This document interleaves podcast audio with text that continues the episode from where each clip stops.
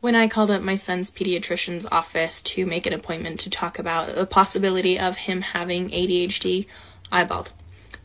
I cried to the person on the phone. I pretty much just told the person on the phone that I said I either think my kid has ADHD because of the amount of temper tantrums I deal with in a day, or he's having an issue with his craniosynostosis.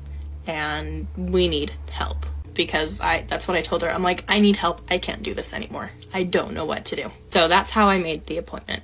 But a few months ago, I actually came across this TikTok video from a ADHD child therapist here on TikTok where he listed symptoms of ADHD and if these are exhibited in your toddler, take them to the pediatrician. So I saw that video and I actually showed my pediatrician that video. I said either this is what he has because I have ADHD.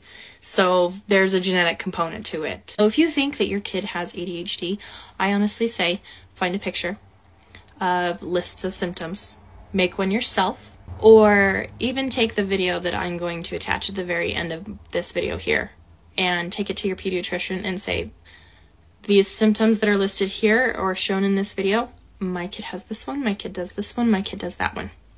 That way you have physical evidence to show them that you have done some research to say that this is what you think they have, their symptoms match A, B, C, and that you want an evaluation done. One, temper tantrums that occur three or more Short Cast Club